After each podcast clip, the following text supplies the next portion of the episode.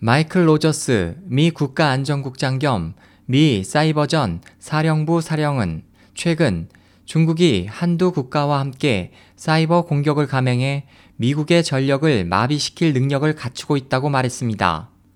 영국 BBC 방송은 지난 20일 미 하원 정보위원회 청문회에서 로저스 국장이 이같이 말했지만 그 한두 국가가 어디인지는 밝히지 않았다고 전했습니다. 보도에 따르면 로저스 국장은 이 사이버 공격 때는 화학 설비에서 물 처리 공장에 이르기까지 모든 것을 가동시키는 산업 제어 시스템을 와해시킬 수 있도록 정기적으로 사이버 정찰을 하고 있다며 이 모든 것들은 단지 시간 문제로 깜짝 놀랄 만한 일이 벌어질 것이라고 말했습니다. 사람들은 미국도 사이버 공격을 당할 수 있다고 생각해왔지만 이번 발언은 국가안전국 최고 책임자가 공개적으로 사이버 공격 가능성을 인정한 것입니다. 이와 관련해 양헝쥔 호주 시드니 타임즈의 부총 편집은 로저스 국장은 국가안전국장으로서 전략적 계획을 갖고 있다. 그는 최악의 경우를 생각했을 것이다.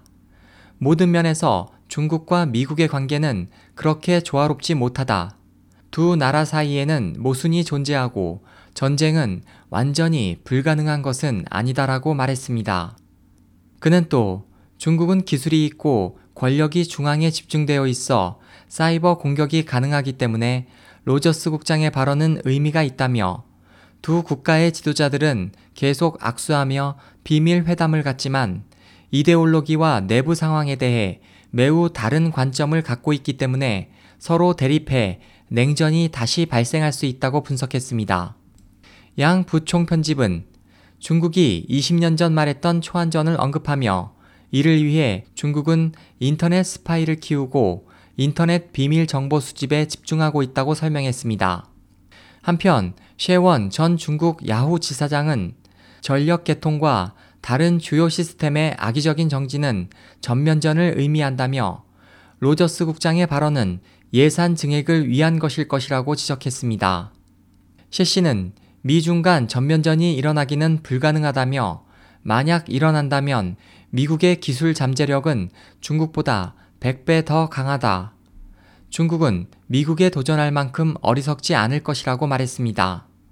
미국은 전 세계적인 인터넷 감시에 절대적인 우위를 갖고 있습니다. 현재 존재하는 13개 도메인명 루트 서버 중 메인 서버가 미국에 있고 12개 관련 서버 중 9개가 미국에 있으며 다른 3개는 각각 영국, 스웨덴, 그리고 일본에 있습니다.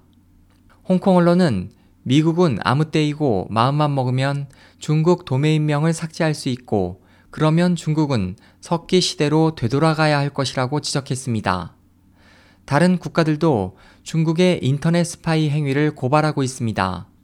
올해 5월 미 사법부는 5명의 중국 군관을 기소했고 최근 대만 안전국은 중국이 18만 인터넷 군대를 모집했으며 지난해 700만 번 이상 대만의 기밀 조직을 공격했다고 보고했습니다.